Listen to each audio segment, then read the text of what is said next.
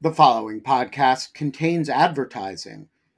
To access an ad-free version of the Lawfare podcast, become a material supporter of Lawfare at patreon.com slash lawfare. That's patreon.com slash lawfare. Also, check out Lawfare's other podcast offerings, Rational Security, Chatter, Lawfare No Bull, and The Aftermath. One size fits all seemed like a good idea for clothes Nice dress. Uh, it's a it's a t-shirt. until you tried it on. Same goes for your healthcare. That's why United Healthcare offers a variety of flexible, budget friendly coverage for medical, vision, dental, and more. So, whether you're between jobs, coming off a parent's plan, or even missed open enrollment, you can find the plan that fits you best. Find out more about United Healthcare coverage at uh1.com. That's uh1.com.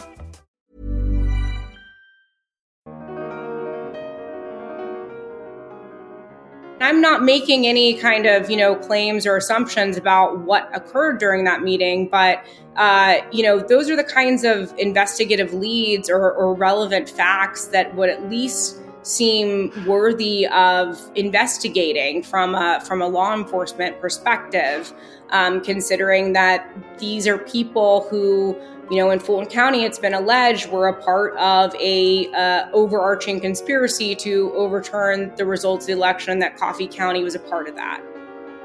I'm Benjamin Wittes, and this is the Lawfare Podcast, December 1st, 2023.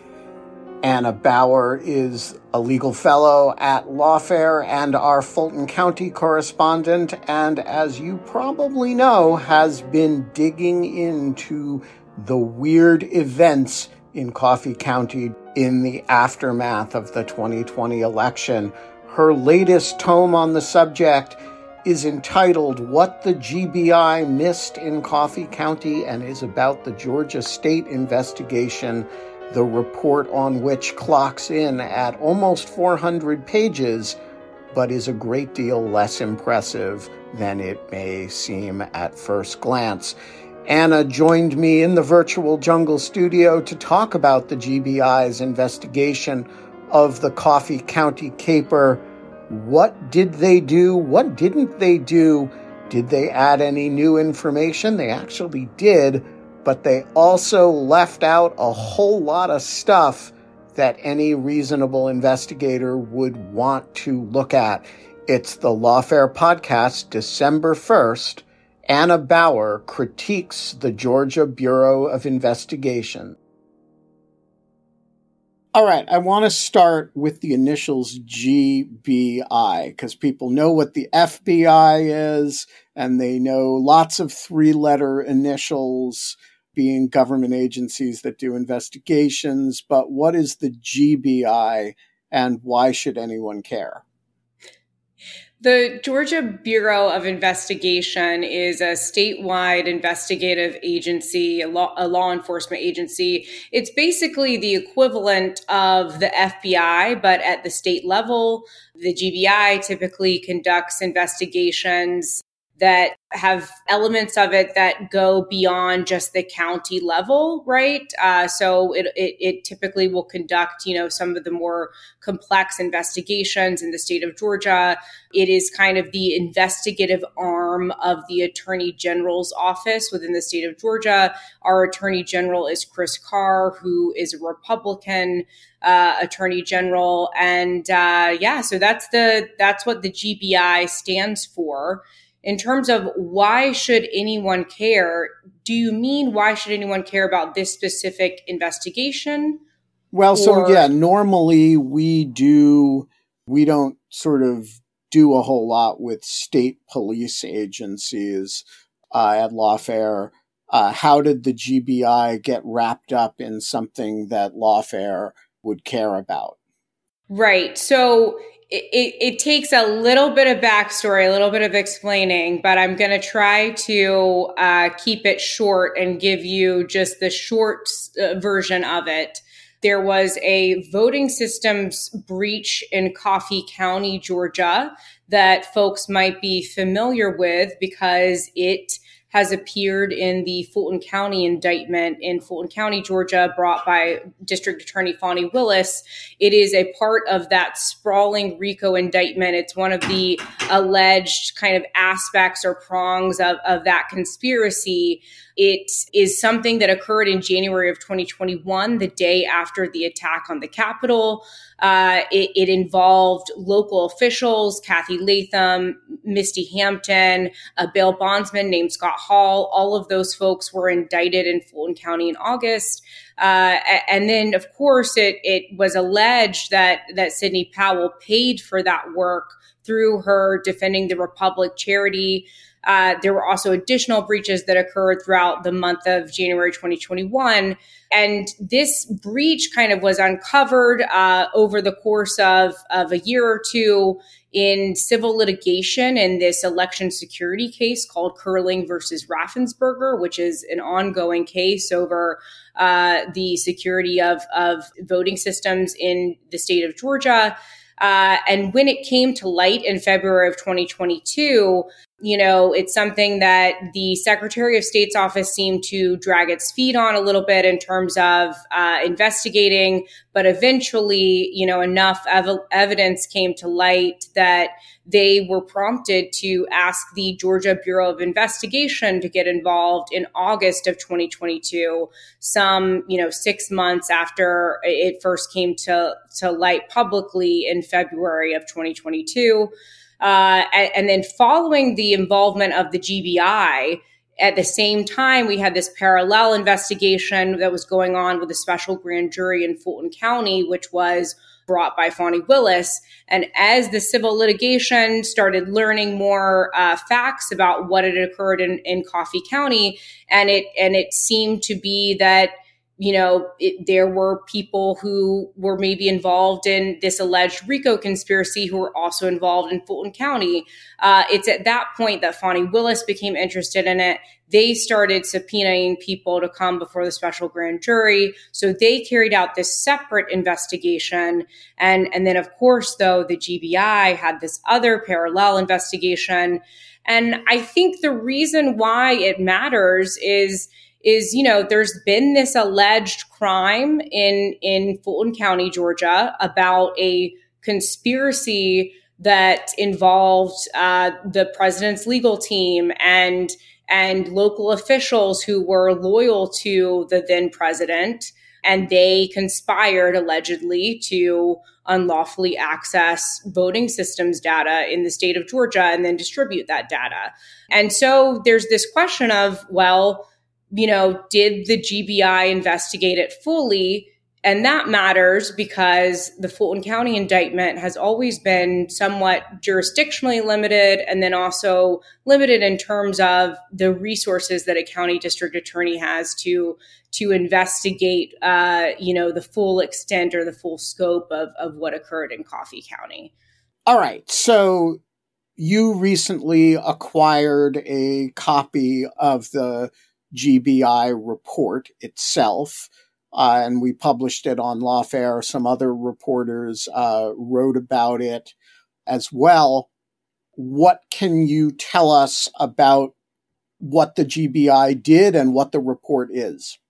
Right. So the GBI investigated for approximately 13 months, though I will say that Attorney General Chris Carr said that his office has received the report, but they continue to coordinate with the GBI. So there's some question about whether maybe there's ongoing investigative work that's going on. I uh, am not uh, apprised of those details because they are not public, and and the Attorney General's office, you know, has has uh, not commented a whole lot publicly about about what's going on or a timeline or, or kind of some of the details about its investigative strategy at this point.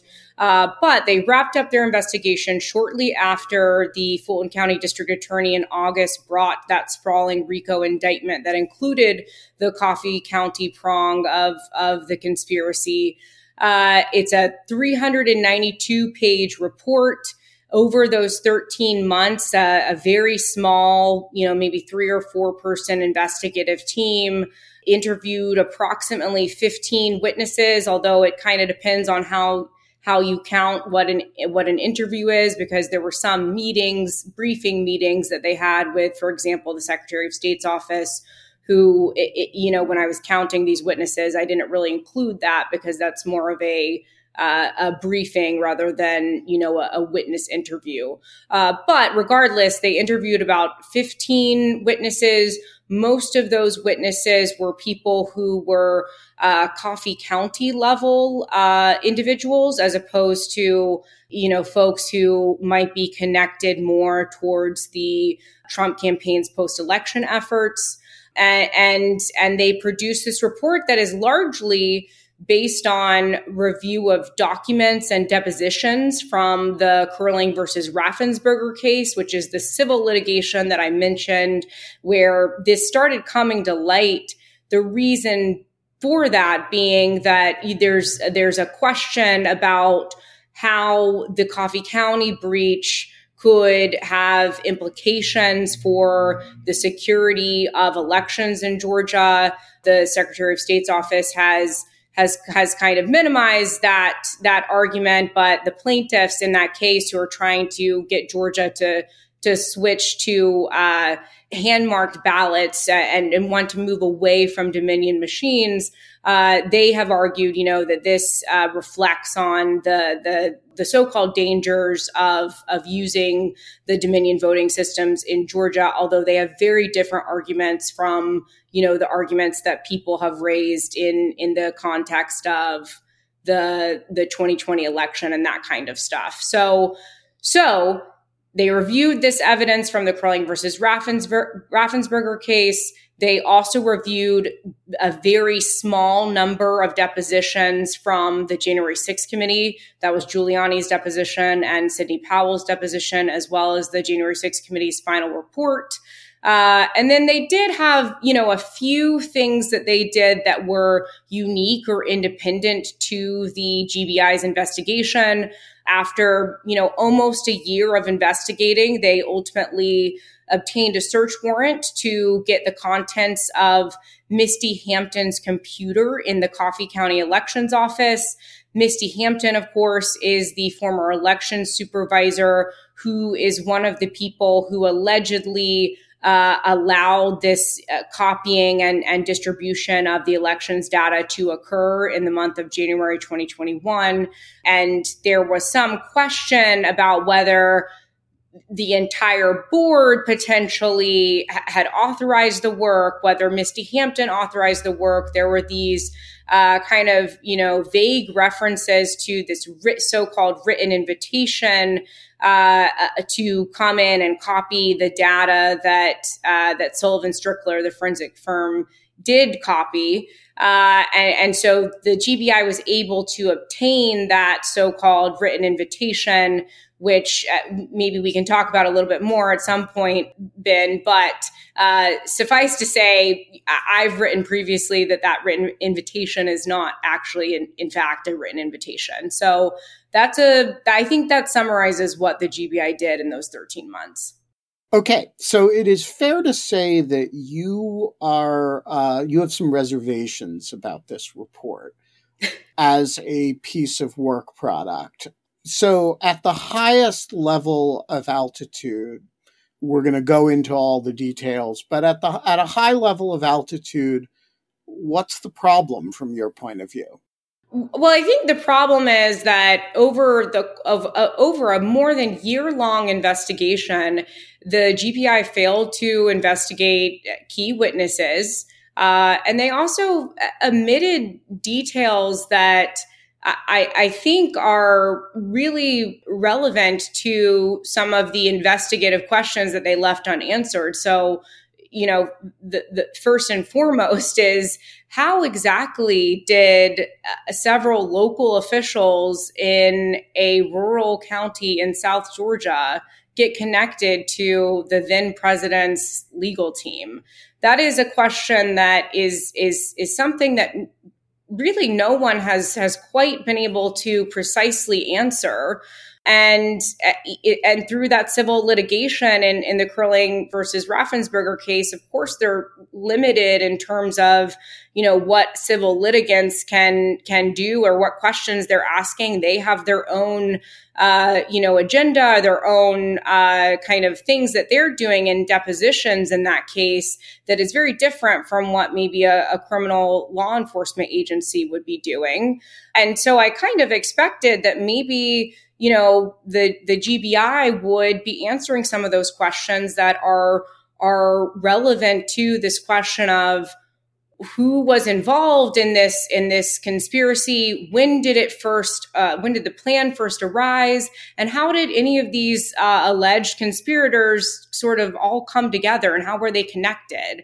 Uh, and and the gbi seems to have been quite potentially uninterested in, in answering those questions because, as I said, it, it, it didn't try to uh, seek interviews with, with many key witnesses, and it mainly just kind of looked at the civil litigation documents and the January 6th committee report uh, rather than doing its own investigative work to get to the bottom of some of these some of these questions. All right, we're going to dive deep into those deficiencies in a moment, but let's start by giving uh, the devil or the GBI its due. And you did note one area where it made a real contribution, which is that it seems to have answered the question of what the story behind the written invitation is. So let's uh, let's start there and why does the written invitation matter and what in fact happened? Right. So the written invitation mattered to some extent. Uh, if people might recall that when Sidney Powell was indicted and still before she pleaded guilt, she's now pleaded guilty to uh, some charges related to the Coffee County breach. But when she was, you know, litigating her case prior to that plea agreement, uh, she was making arguments that the copying and distribution that occurred in January 2021, which she had paid for, was authorized by the county board of elections, or or at least that it was under the color of authorization through uh, the election supervisor, who who is not a member of the board of elections there, but who is a kind of administrative person, a, a clerk of sorts. She made this argument that you know they believed they had lawful authorization uh, because there was this written invitation. In the Curling versus Raffensperger case, there were also these references that came out through text messages that were produced uh, by the forensics company Sullivan Strickler.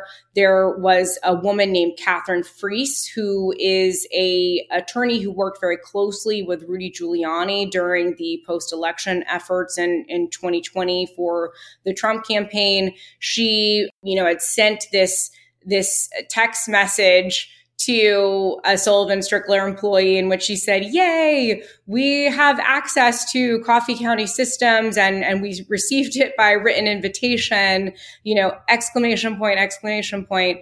Uh, and, and so it, there was this question of, you know, what did this written invitation say? Could it potentially uh, be something that exonerated to some extent any of these people insofar as maybe they thought they had uh, authorization from the county board of elections or or some kind of local official. Uh, so what the GBI did is again, uh, as I mentioned, they they got a search warrant. They recovered the documents on Misty Hampton's uh, email from the elections office.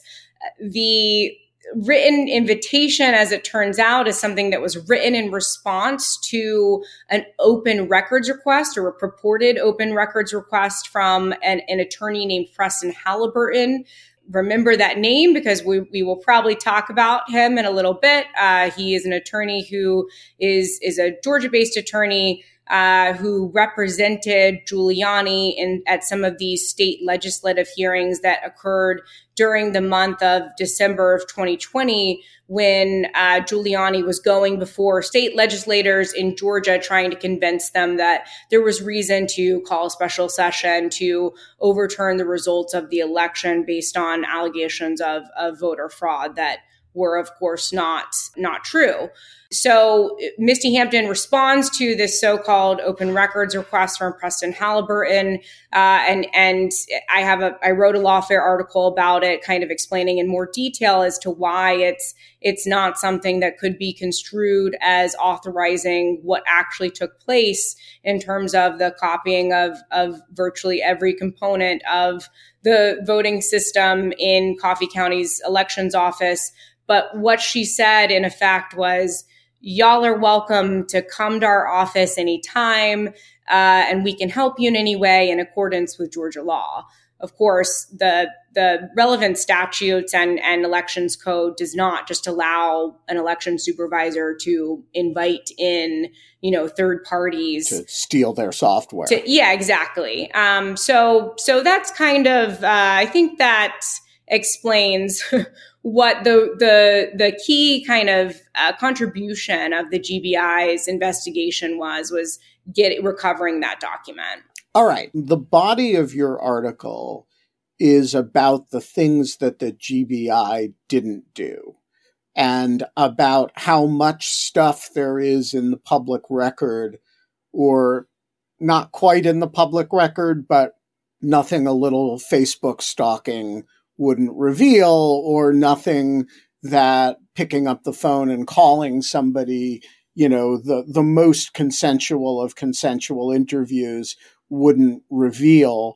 So without repeating the entire article, because it's, you know, 6,500 words long, what are the big things that the GBI does not appear to have even investigated?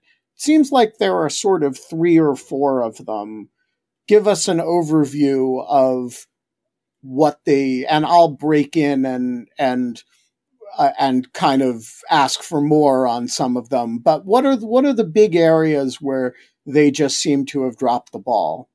Right. So I would say one big area is kind of the events leading up to the breach on January 7th, 2021, and then throughout the month of January as well. So it starts with this engagement agreement that Sidney Powell made with Sullivan Strickler, the forensics firm, in I want to say it's November of 2020 after the election. Uh, that was for work in Michigan and Arizona. Uh, and then it just skips ahead to uh, New Year's Eve when Preston Haliburton, the attorney that I mentioned, is sending this so-called open records request, and and Misty Hampton is you know responding with the purported written invitation, but it doesn't really give you any sense of how did any of these people, a bail bondsman from Georgia, the president's attorneys, you know, a local GOP official, how did any of these people, you know, how were they connected? What were some of the uh, events that led up to the breach that might be relevant? And, and I think that the thing, the kind of sequence of events that I pinpointed in the piece is this trip that Kathy Latham, who is the then Coffee County GOP chair, who would, uh, on January 7th, escort the forensics team into the elections office. Uh, we, there are videos showing that. Uh, she made this trip from uh, approximately December 16th to December 18th, 2020, um, which is right around the same time that the Trump team was kind of, you know, at a very critical time. They were on the hunt for access to voting machines.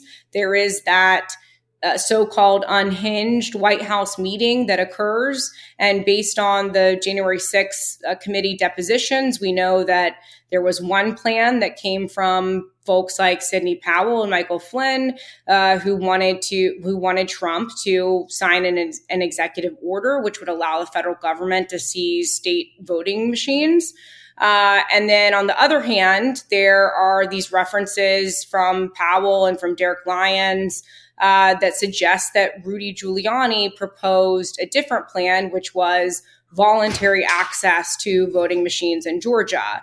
And again, I don't want to get too in the weeds with it, but what what I found uh, is is that it's it apparently seems to be the case that when Kathy Latham was in DC at that time, the night before that December 18th meeting when these things are being discussed, she had a meeting with Rudy Giuliani. Uh, and and that seems like, and I'm not making any kind of you know claims or assumptions about what occurred during that meeting, but uh, you know those are the kinds of investigative leads or, or relevant facts that would at least seem worthy of investigating from a from a law enforcement perspective. Um, considering that these are people who you know, in Fulton County, it's been alleged we're a part of a uh, overarching conspiracy to overturn the results of the election. That Coffee County was a part of that. This is Paige, the co-host of Giggly Squad, and I want to tell you about a company that I've been loving, Olive and June. Olive and June gives you everything that you need for a salon quality manicure in one box. And if you break it down, it really comes out to $2 a manicure, which is absolutely insane. It's also so easy to get salon worthy nails at home with Olive and June. The difference between how your nails used to look when you did them yourself and now with the Mani system is a complete game changer. The best thing about Olive and June too is it's a quick dry. Dries in about one minute, lasts for five days, and full coverage in up to one to two coats. Visit oliveandjune.com slash perfectmani20 for 20% off your first system. That's oliveandjune.com slash perfectmani20 for 20% off your first system system. Life is full of what ifs, some awesome, like what if AI could fold your laundry? And some, well, less awesome, like what if you have unexpected medical costs? United Healthcare can help get you covered with Health Protector Guard fixed indemnity insurance plans they supplement your primary plan to help you manage out of pocket costs. No deductibles, no enrollment periods, and especially no more what ifs. Visit uh1.com to find the Health Protector Guard plan for you. Hey, Lawfare listeners, Ben Wittes here. Want to tell you about the first time I got a report from the folks at Delete Me. It was shortly after I started using the service back in 2022, and they sent me their first privacy report. I have since gotten eight others, and it contained some shocking information.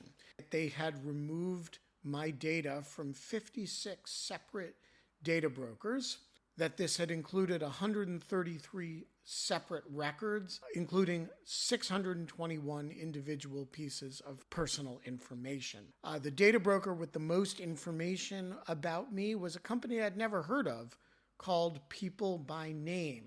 And here's the thing since then, every couple of months, I've gotten another privacy report from Delete Me, and it always contains more information that they have removed from the data brokers about me. In the second report, they informed me they had removed my stuff from 41 data brokers and that the one with the most information about me was called HLEC. I have no idea what HLEC is. So the other day, I got my latest report, and it includes 15 more data brokers with my personal information, 113 pieces of personally identifiable information, Big culprit this time is something called My Life. Well, I want to tell you that they don't have My Life anymore. And that is why I recommend Delete Me. As this little anecdote shows, there's a lot of my data out there, and these companies keep acquiring it and making it available to anybody who can pay. And I have uh, slept a little bit more easily ever since I found a, a, solution to this problem. And I want to stress, as I do every time, that I started using this before Delete Me started advertising with Lawfare.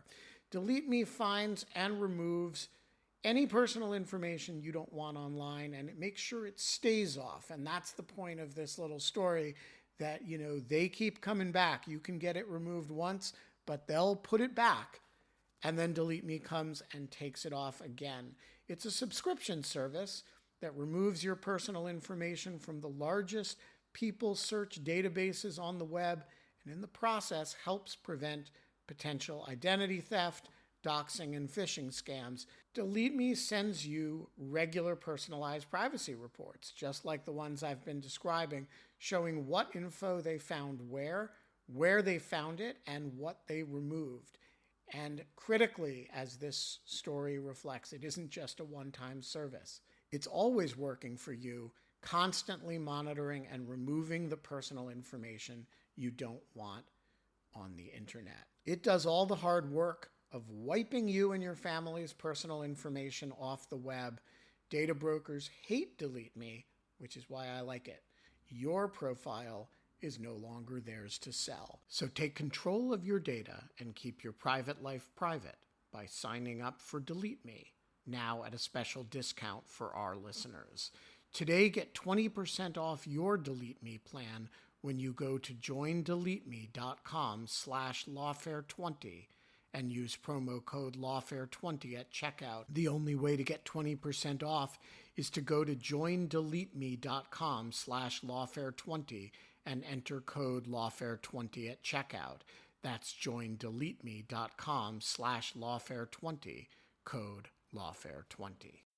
Right. So you the broad point is that from reading the GBI report, you would think that the conspiracy starts with the retention of Sullivan Strickler in November and then skips to the right around the new year and left out is this whole saga that you kind of unfold about how Cathy Latham came to be in Washington and meeting with the very people, as it turns out, uh, who are then presenting to the president the idea of a consensual seizure of state voting equipment in Georgia. And all of this is available without subpoenas, without, I mean, you didn't have subpoena power. What were you, where were you getting this information? No, I mean, I, I, you know, I, I wrote a previous piece on some of these details uh, in which I looked at the January 6th committee depositions, but in this new piece that I've written, the reporting is based on, you know, voluntary interviews. I just called up a, a, an attorney in Georgia who uh, attended this, you know, tour group that Cathy Latham originally is the reason uh, purportedly why she went to DC at that time. Uh, and and I talked to him. Uh, you know, he said that he knew that that Cathy Latham at that time, um, or he learned after they got back from their trip that Cathy Latham had been meeting with uh, Sidney Powell while while they were in DC. Um, you know, he described her behavior as she disappeared a lot. He thought it was very odd in retrospect. Uh, he did not hear ever hear anything about her meeting with Giuliani, but um, just based on social media posts that I was able to find and, and, piece together some of the timeline of this based on the dates that she was in DC. Uh, you know, she herself said in in a in a Facebook comment that that we unearthed that she had quote had a meeting with mayor giuliani in december of 2020 while she was on this trip and she wasn't just in the same city she was staying in the willard hotel she was uh, where giuliani was helping run the famous war room she right. was she definitely there are pictures of her with i mean they clearly crossed paths and then she shows up in Georgia, and then he goes off and says, starts saying, well, we can get this stuff consensually. Uh, you know, it's, it is highly suggestive and circumstantial evidence that they, that this trip is a pivotal thing where this idea gets cooked up. All right. So that's basket number one. Cathy Latham goes to Washington uh, where she got to see the Christmas trees and the National Christmas Tree and got to visit the Bible Museum and got to meet with Rudy Giuliani. What is basket number two? Well, basket number two is this uh, this legislative hearing that occurs in Georgia in on December 30th of 2020. So uh, maybe like 12 days after Cathy Latham is in DC, where she crosses paths with Powell and Giuliani and Flynn and all these people, and there's all these discussions. And this is a public legislative hearing, right? Like, right. you don't need any to do any sleuthing or you don't need to subpoena anybody. It was like pretty clear what was going on. Right. It's pretty clear what was going on. You can literally watch it on YouTube. They have the whole hearing. Uh, you know, I I watched it on a Facebook Live from one of the participants. But the reason that this hearing is important, Ben, is because it has Rudy Giuliani, who is there in person in Georgia, talking about getting access to voting machines in Georgia before the state legislatures. Uh, you have Cathy Latham, who is there claiming whistleblower status, talking about problems in Coffee County, Georgia. And she is represented by Preston Haliburton, who is the attorney who is also representing Giuliani at the same hearing.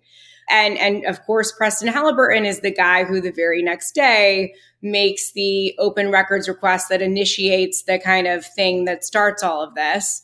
And then also there you have Jovan Pulitzer, who is this former treasure hunter who claims to be an expert at detecting fraudulent ballots. Uh, there and, had to be a former treasure hunter in. Of course, story. I mean we've already. There's another guy who's a former pro surfer. I mean it's it's a lot of uh, interesting characters here, uh, but and then you also have, am I missing someone? Giuliani, Hall- Haliburton, Cathy Latham, Pulitzer. So you have all those people in the same room. I mean, at the same time, it's also very interesting because there's a few other people who are there who are now indicted indicted in Fulton County in terms of the the broader RICO scheme.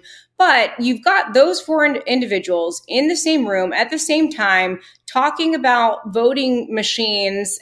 And then the very next day, that's when Preston Haliburton initiates the written invitation. And then the day after that, Katherine Friess writes the text message to the Sullivan Strickler employees in which she says, we got a written invitation. I just landed back in DC with the mayor, and I'm putting details together with Phil Waldron, Jovan Pulitzer, Preston Haliburton. So at least two of those people that she's putting details together with had literally been in the same room with Giuliani and Latham two days before.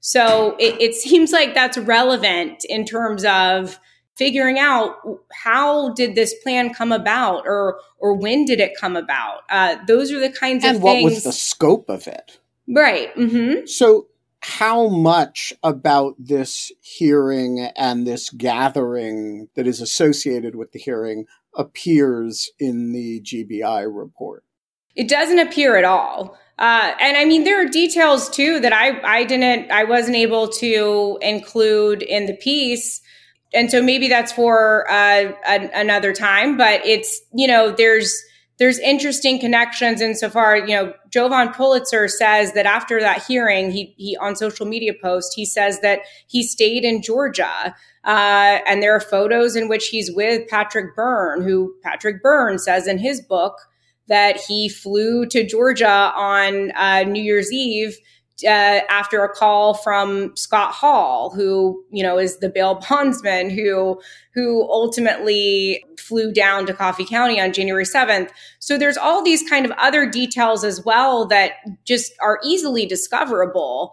But it seems like you know the GBI they just didn't include anything about the legislative hearing, which surely they knew about. It's so it's very odd. All right. So, what is basket number three? Basket number three involves a jet and and the My Pillow guy. Right. like, how did he get involved in this? Well, I have no idea because it it's a, it's something again that kind of goes uh, a question that that is that is left unanswered.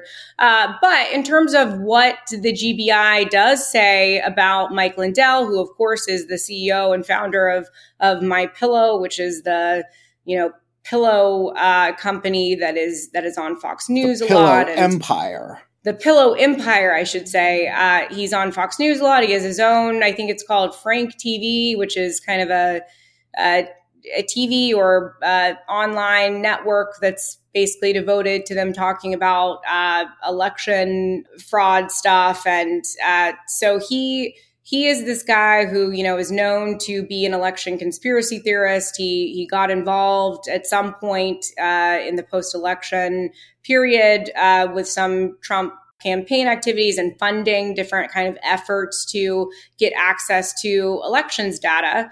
Uh, and there's this really just odd kind of subplot in which Mike Lindell's private jet on the very night that Misty Hampton, the election supervisor, uh, resigns.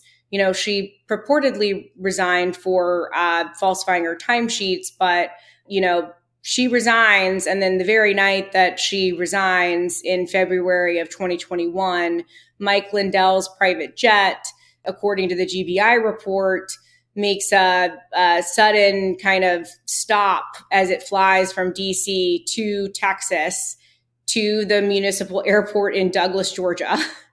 So I got to say I don't find that strange at all when when I am flying from, you know, Texas to Florida, I often stop in Coffee County on the spur of the moment to meet with pillow entrepreneurs. Uh, wasn't that what Mike Lindell was doing? Well, Mike Lindell, so, and this is what's interesting is that the GBI does not note that, because the, the Washington Post first reported this kind of odd coincidence of, or maybe not coincidence, of Mike Lindell, his private jet landing in Douglas, Georgia, uh, for two hours the night Misty is resigns. And, and he told them that he was meeting with pillow entrepreneurs about prototypes for cooling pillow samples or, or cooling towels. Yeah, that's just what one does. You make an right. un, during a flight, you make an unscheduled stop to talk to pillow entrepreneurs in rural counties not known for pillow production, right? right. So, I mean, surely that's what we do. But the odd thing is, and the GBI report does not mention what Lindell told the Washington Post, which was, you know, an, an article that kind of is how the Coffee County breach really became publicly known from that article. So I surely they have read it. But the GBI report instead interviewed this man named Eddie Cheney, who's a part time airport em- employee. Uh, and he told them that on the day that Lindell landed in, in Douglas, you know, Cheney knew Mike Lindell because he's someone who you know, himself is kind of a fan of, of Mike Lindell. Um, so he knew who he was, he recognized him. And according to Eddie Cheney in the GBI report, and then I also interviewed him, you know, after we got the report, according to Cheney, who is a part-time airport employee uh, who you know saw Mike Lindell come in uh, that evening. He said that at the time, Mike Lindell said that he was there to uh, attend an event at Atkinson County High School. Atkinson County High School is one of the local uh, high schools in the area. It's it's where Misty, you know, is alum an alumni of that school, and and I understand that at the time, her, her children or one of her children was attending that school. I don't know if that is again another coincidence or not, but uh, regardless, there's just some, and, and, there's some other things in the piece people can but read you about. Reached but out to, you reached out to mm-hmm. Mike Lindell, uh, yes, and what did he tell you he was doing there?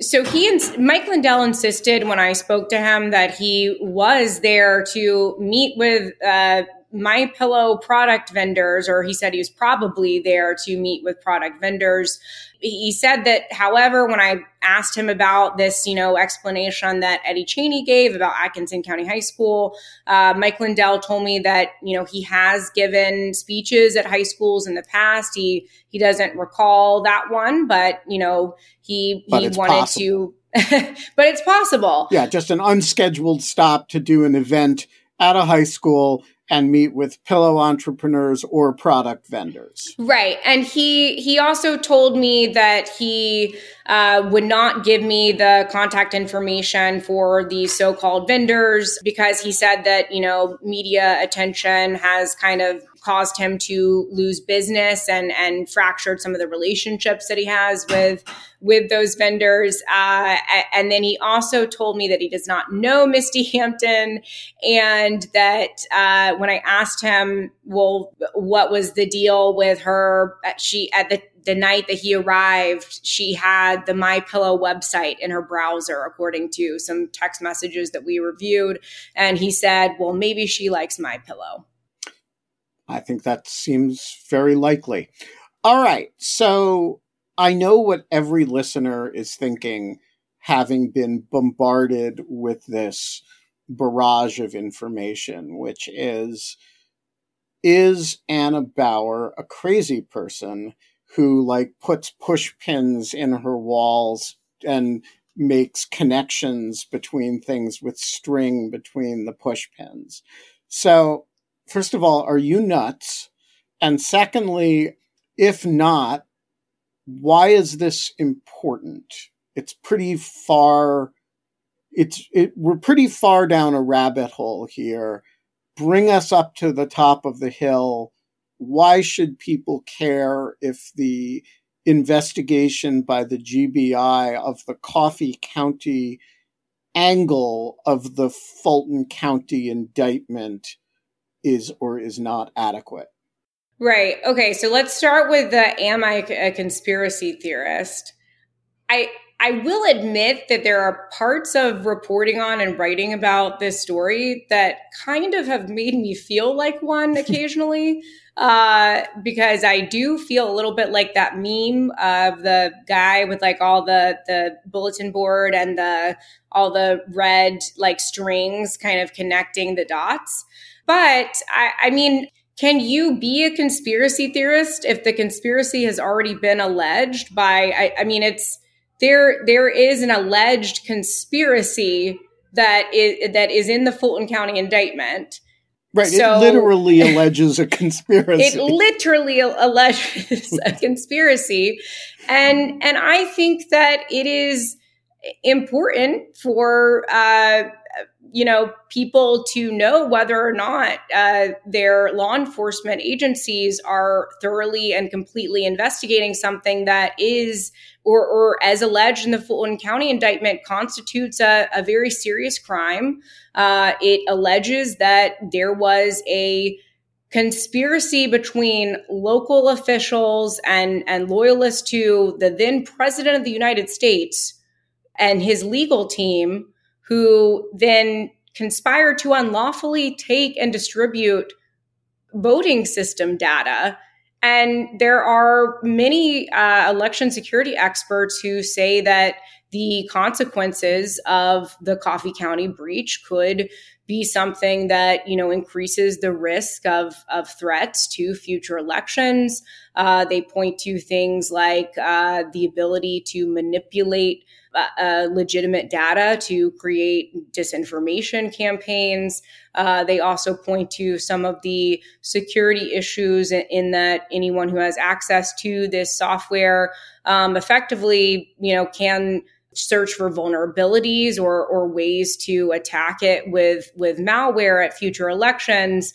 So, you know, there it's a serious crime. There are potentially serious consequences. Uh, and the Fulton County case, that investigation has always been something that has been jurisdictionally limited.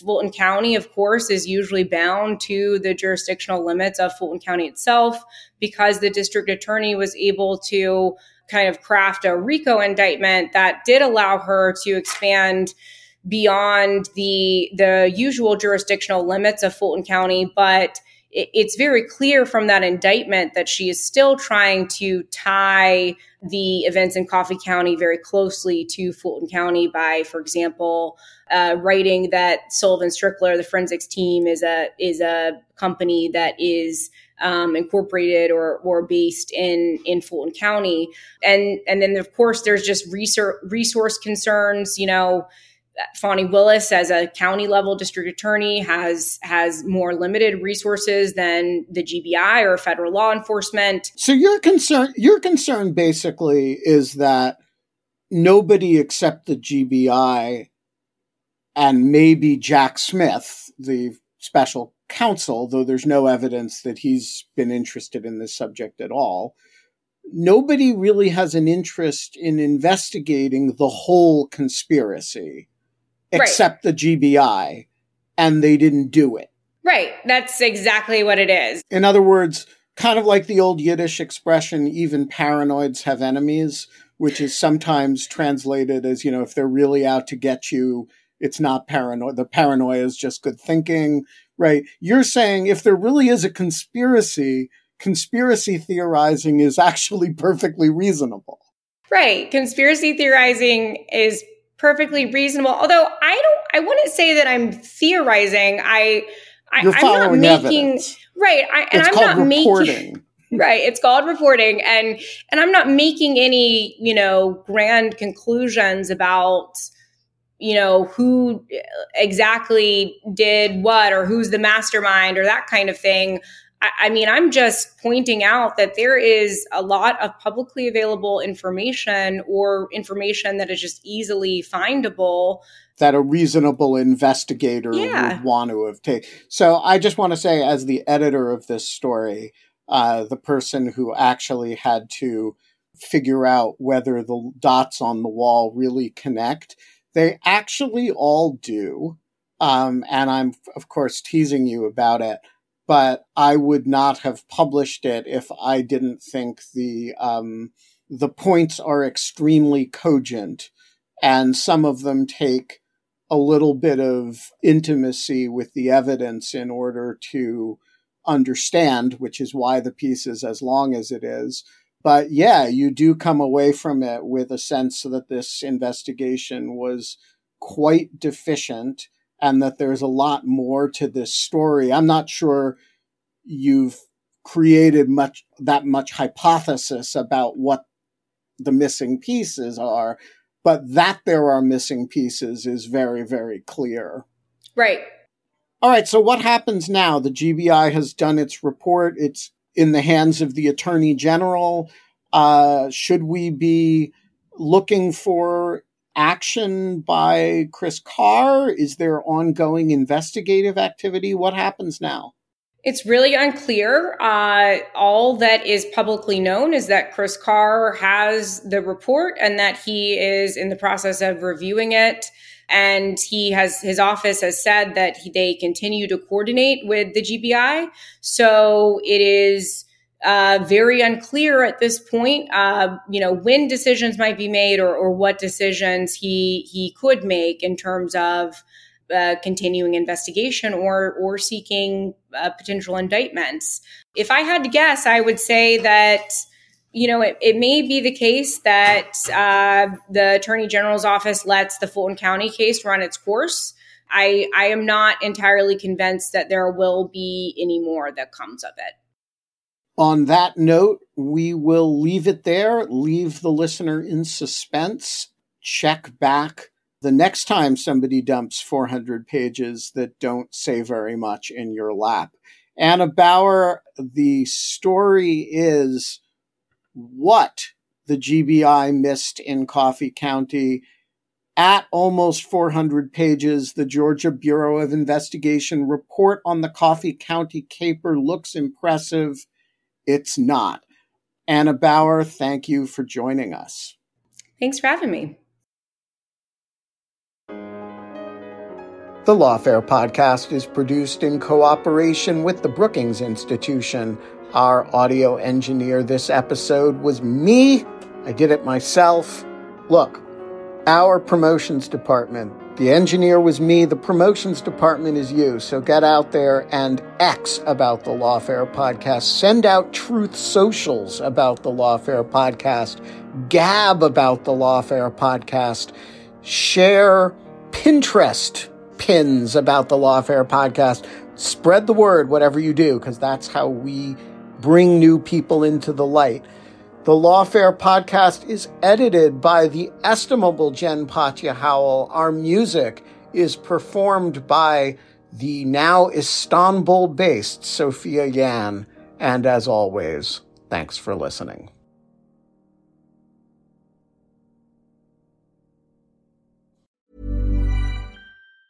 Planning for your next trip? Elevate your travel style with Quince. Quince has all the jet setting essentials you'll want for your next getaway, like European linen, premium luggage options, buttery soft Italian leather bags, and so much more. And it's all priced at 50 to 80% less than similar brands. Plus, Quince only works with factories that use safe and ethical manufacturing practices. Pack your bags with high-quality essentials you'll be wearing for vacations to come with Quince. Go to quince.com slash trip for free shipping and 365-day returns.